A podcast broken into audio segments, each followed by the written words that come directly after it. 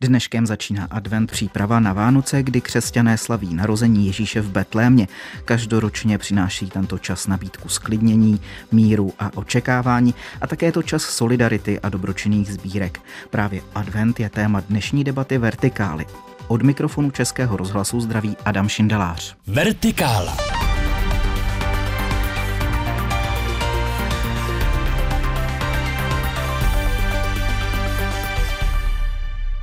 Jako původně postní období je advent přirozeně spojen s různými aktivitami ve prospěch chudých, nemocných, opuštěných. Proto jsou hosty dnešní debaty Vertikály. Olga Medlínová, ředitelka Charity Strakonice a vedoucí domu klidného stáří svatéAny v Sousedovicích. Zdravím do studia Českého rozhlasu v Českých Budějovicích. Dobrý den. Dobrý den. A ve studiu v Praze je Aleš Gabriš, ředitel domova odpočinku ve stáří, který provozuje Diakonie Krabčice. Dobrý den. Dobrý den. Jaká byla vaše profesní cesta, která vás přivedla k práci v diakonii? Nevím, jestli máme toliko času, ale já jsem eh, do Krapčické diakonie přišel ve svých 24 eh, letech, kdy jsem měl za sebou zkušenost eh, v pekárně, kde jsem pracoval 6 let, ale původně jsem vyučený důlní elektrikář. A tím pádem v podstatě moje kvalifikace vůbec neodpovídala tomu, abych pracoval v domově pro seniory. Jaké to bylo ty začátky, jak jste si to naučil vlastně tu práci?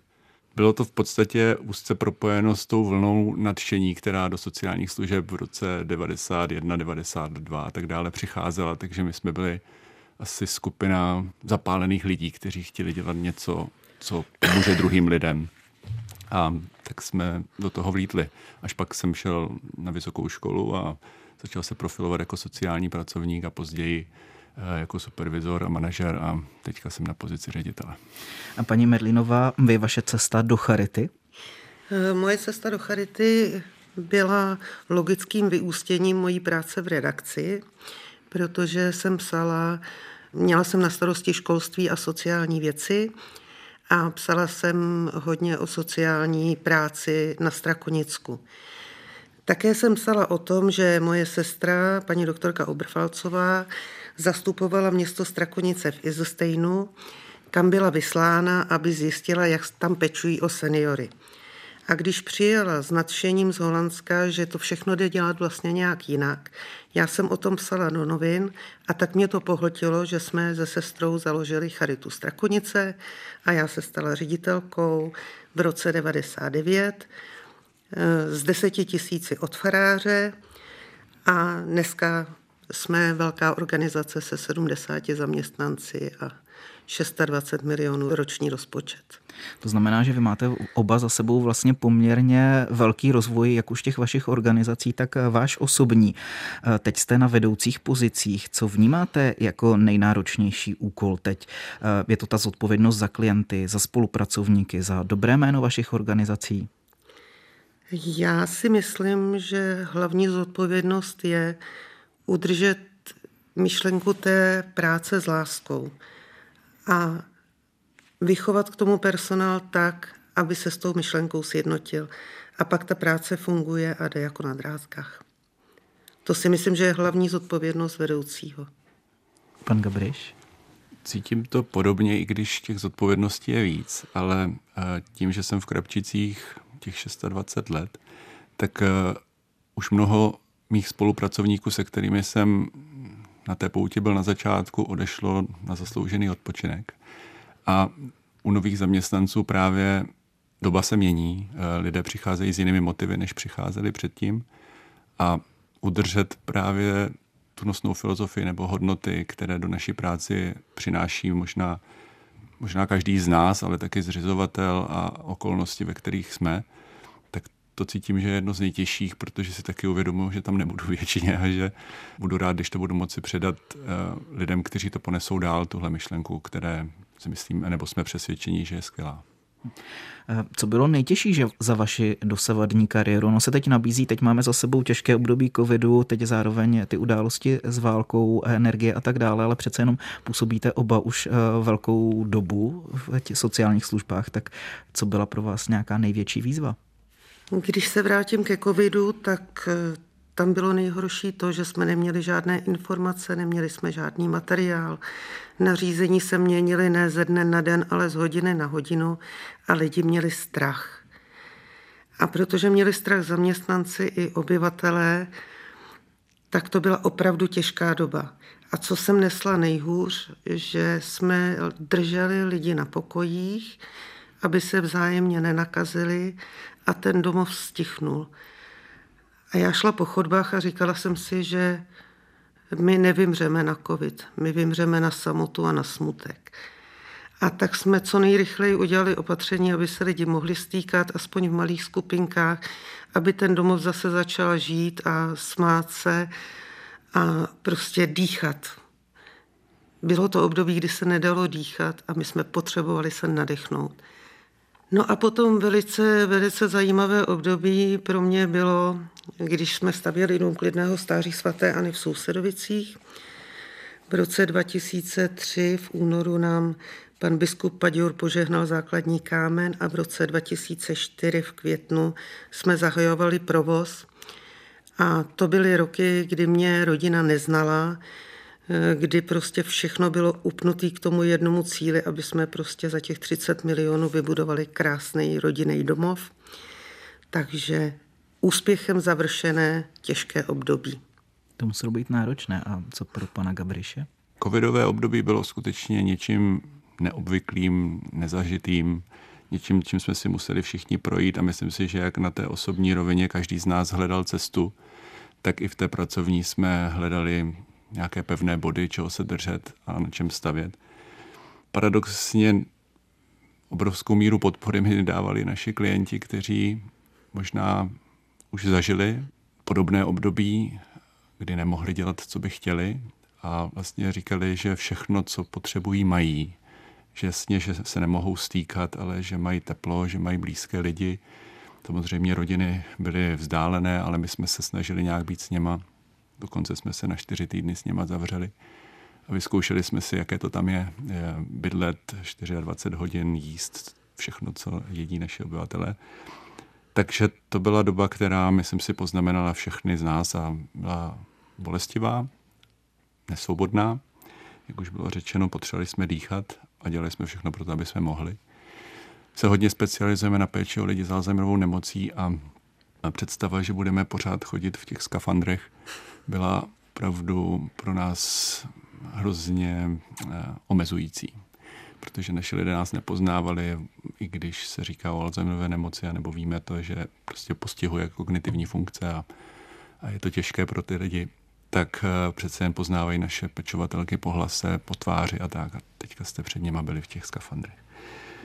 A druhou jakousi bolestivou oblastí nebo etapou života domova byla, když jsem ještě nebyl v pozici ředitele, ale byl to rok 2012-2011, kdy jsme procházeli ekonomickou krizí a v domově jsme museli dělat bolestivé škrty v personálním obsazení a museli jsme propouštět zaměstnance a propouštěli jsme asi 12 lidí. A to všechny z nás samozřejmě velmi zasáhlo i v té profesní stránce, kdy, kdy prostě museli někteří lidé odejít. Takže to jsou etapy, které byly bolestivé, jak jste se ptal, ale zakrylo jich spoustu hezkých chvil, takže tak. My už jsme to trošku nakousli, ale pojďme představit trošku ta vaše zařízení, která provozujete. Na stránkách domova v Krapčicích stojí, že vaší snahou je budovat důstojný domov pro naše rodiče. Středisko v Krapčecích je průkopníkem konceptu eh, bydlení lidí s demencí v malých skupinkách. Domov klidného stáří svaté Ani v Sousedovicích, eh, tam se dočteme, že vám záleží na vytvoření domova rodinného typu, deklarujete snahu umožnit uživatelům služby vykonávat všechny běžné činnosti života, podporujete přirozenou vazbu na rodinu a místní komunitu. To znamená, vy tam vlastně eh, obě ty zařízení eh, akcentují ten rodinný typ. Eh, jak těžké je vytvořit domov rodinného typu a co je v takových zařízeních jiné než v těch, kteří nejsou rodinného typu? To jsou dobré otázky.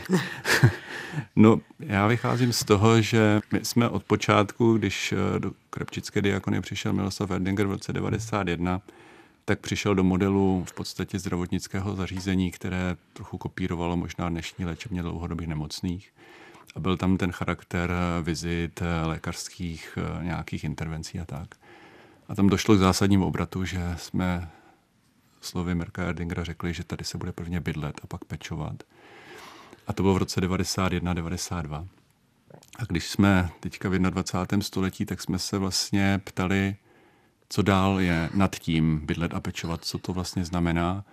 A říkali jsme si, a covid nám to v podstatě významně zprostředkoval, jaké to je budovat domov pro nás. Jak, jak vlastně vypadá takový domov, ve kterém bychom chtěli my bydlet. My, kteří tam pracujeme a staráme se o naše uh, uživatele, klienty.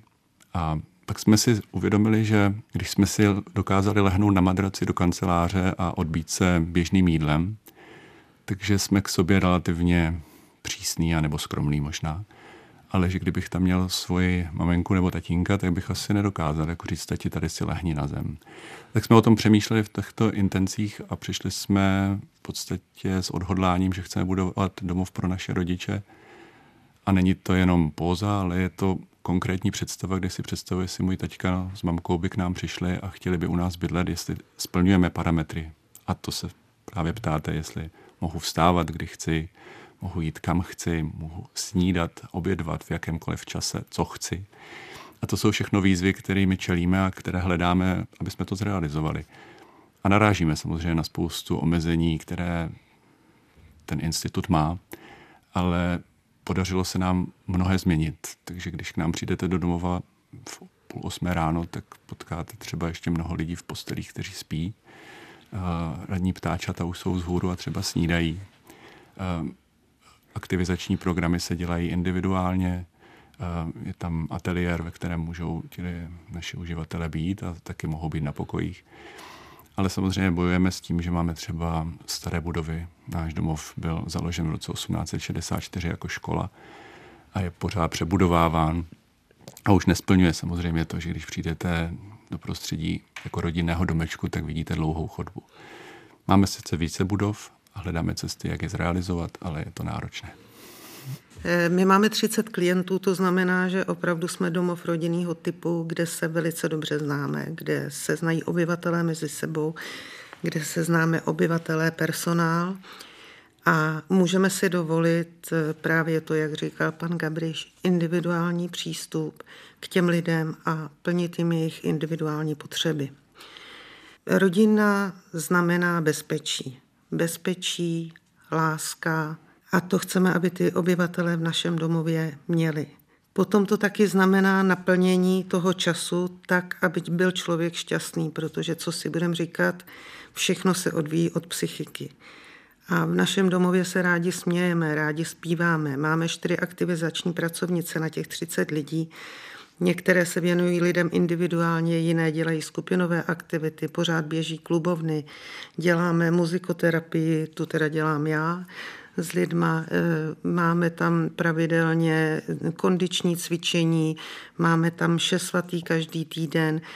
Prostě ta zájmová činnost je velice rozmanitá, tak aby si každý vybral. A lidi na ty aktivity nenutíme, my je motivujeme a oni na ně chtějí chodit a když někdy nějaká aktivita vypadne, tak je je, jak si oni dokážou říct. Takže domov rodinného typu je jako doma. Když jsme dělali projekt, říkala jsem architektovi, nesmí to připomínat nemocnici, nesmí to připomínat ústav.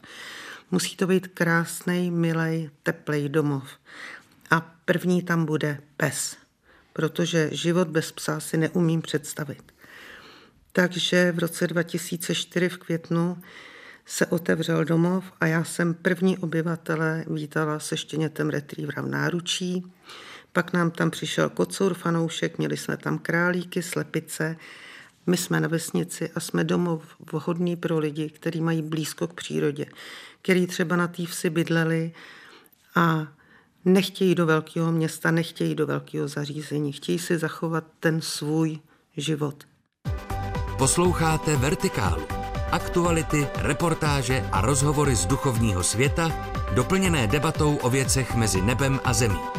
Poslechnout si je můžete také na webu plus.rozhlas.cz, v aplikaci Můj rozhlas a v dalších podcastových aplikacích.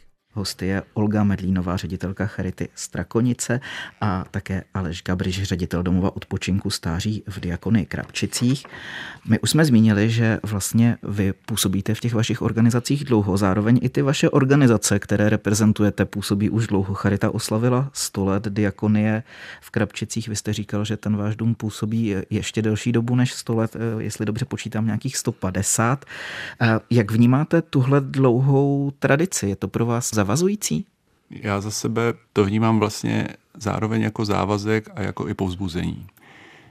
V Krapčický domov vlastně vznikl jako dívčí vzdělávací ústav pro dívky v roce 1864 jako pohnutí eh, zdejšího farního sboru, který čítal v té době podle záznamu 6 tisíc členů a chtěli nejenom sbírat peníze, ale chtěli dělat něco konkrétního chtěli projevit v podstatě víru v aktivitě a založili tím pádem rozsáhlé středisko nebo zařízení pro vzdělávání.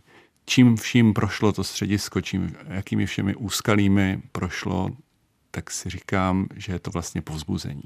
Protože těch milníků v historii toho domova je mnoho a všechny přečkalo a se ctí si myslím, že se s tím popralo.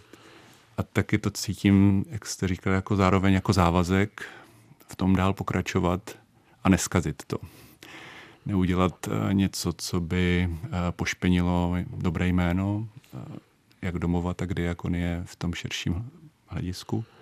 A taky samozřejmě neudělat nějaký špatný strategický rozhodnutí, který by znamenalo třeba nějak omezení provozu nebo ukončení služeb ale spíše to vnímám jako pozbuzující a sílu přinášející uh, historický kontext. A jak je to tedy v domově svatéAny u paní Medlínové? Charita oslavila 100 let. Charita je pomoc blížnímu bez ohledu, jestli na rasu, náboženství, prostě pomoc bližnímu. A za těch sto let se vykonalo strašně moc kvalitní práce. Já jsem hrdá na to, že jsem sou, součástí Charity, protože je to veliká organizace a hlavně veliké množství lidí a veliké množství dobrých skutků, které byly vykonané.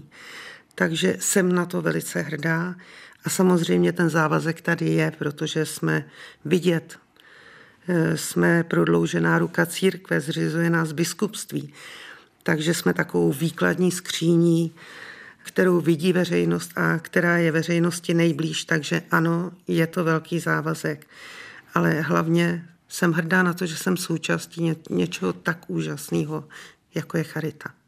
Když budeme mluvit o té poslední době, kterou eh, vy jste oba zažili, dejme tomu poslední dvě, tři desítky let, pozorujete nějaké trendy, posuny, nějaké jiné priority, než to bylo dřív za ty poslední roky? Myslím v těch sociálních službách. Když se podíváme zpátky na rok 90, eh, tak neexistoval zákon o sociálních službách, takže se vlastně sociální služby dělaly tak, jak trochu kdo potřeboval, by se dalo říct. Zákon o sociálních službách, který přišel v roce 2007, tak eh, dost eh, naformoval způsob poskytování péče a i očekávanou a vyžadovanou kvalitu.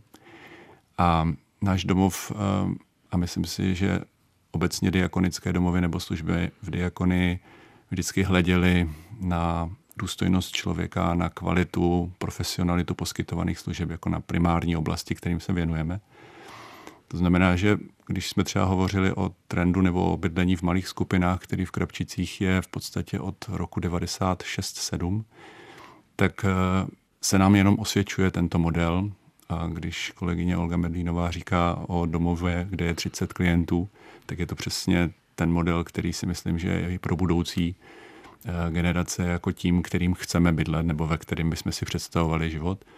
Nicméně v oblasti třeba specializované péče u lidí s Alzheimerovou nemocí se udělalo mnoho, mnoho se změnilo. Předtím jsme pořádně nerozuměli té nemoci, schovávali jsme to za různé sklerózy.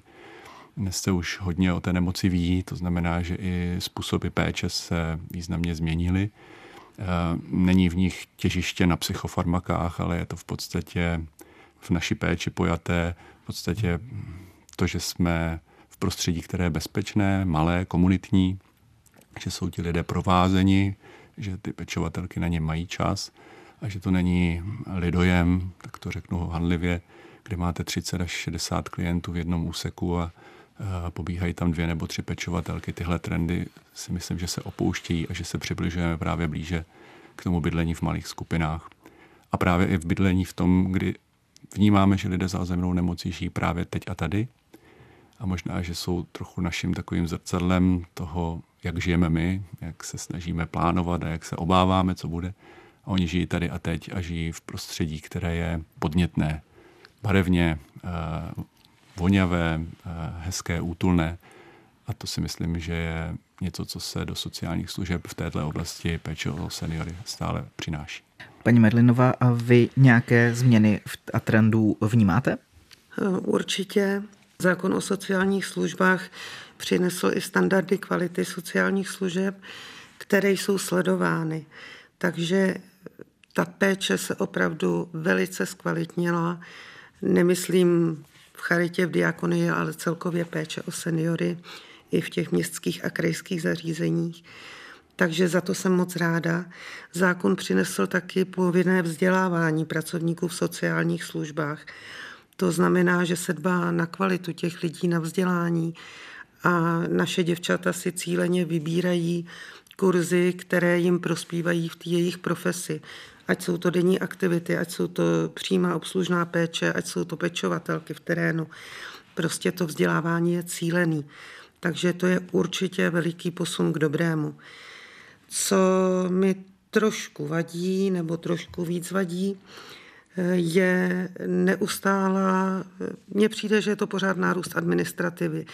Když zdravotní sestra má sedět u počítače, aby prostě vykázala všechny úkony pro pojišťovnu, místo toho, aby se věnovala lidem, tak je mi toho času líto, protože my chceme, my jsme v té práci proto, aby jsme svůj čas věnovali těm lidem. A kdyby se ta administrativa dala zjednodušit, hledáme, hledáme, máme nový program, snažíme se to prostě zjednodušit, ale ta administrativa mi asi vadí hodně. Hm. Vy jste teď zmínila téma času. Teď, jak jsem zmínil na začátku, začíná advent eh, čtyři týdny před Vánocemi. Podle křesťanské tradice mají být obdobím stišení, ale obvykle to vypadá spíš opačně. Tak jak ho prožíváte vy? Máte na to stišení v té době čas? Já kdybych měla říct za sebe, tak určitě ano. Protože já nejsem takový ten člověk, který by lítal, scháněl dárky a tak. Eh, já žiju svojí prací a s lidma děláme v tom adventu hromadu nádherných akcí. A advent je doba, kdy myslíme jeden na druhýho. Posíláme si vánoční přání, vybíráme dárky, chceme ty svoje blízký potěšit. A chceme s nima trávit čas. Chceme si na to ten čas najít. Je to i to, že se sejdeme u té štědrovečerní večeře v domově samozřejmě všichni. Zaspíváme si koledy, pomodlíme se, pak se společně navečeříme, pak dostanou dárky a máme tam betlem v životní velikosti v jídelně. Tento adventní období je provázeno mnoha krásnými akcemi, takže já jsem každý rok velice dojatá a všímám si toho, jak ty lidi čekají na to, že je někdo veme za ruku, že si vedle nich sedne a že s nima ten čas stráví. A myslím si, že pět minut stráveného času se svojí babičkou, kterou jsem rok neviděla, je rozhodně lepší dárek než sada kosmetiky. A jak vypadá předvánoční adventní čas v Krapčicích? No je to dost podobné, protože uh, prostor k setkávání je právě tím, který advent v podstatě akcentuje. A vlastně by se dalo říct, že to stišení je možná vnitřní, protože ten proces zajištění všech těch uh, rádoby kulturních a společenských aktivit je náročný logisticky a časově, ale vlastně vytváří právě ten prostor, kdy, kdy přicházejí děti ze základní školy, z Krapčic nebo z mateřské školy, uh, kdy přichází uh, třeba děti z Modřanského varního sboru, kdy nám přivezou vánoční hru a přijede 45 mladých lidí, kteří nám ukáží, co si připravili. A další a další různé zastavení, by se dalo říct. A před Vánoci přesně, jak říká kolegyně, to máme dost podobně. A skoro si říkám, že vycházíme z jednoho těsta, kdy na Vánoce vlastně na úkor času s rodinou eh, přicházíme do domova celá správní rada, ještě s naší paní farářkou a s každým klientem, kterých je u nás 114, si podáme ruku a popřejeme si pokojné a požehnané Vánoce. A považuji to za čas, který je jedinečný, nenahraditelný a má své nezastupitelné místo.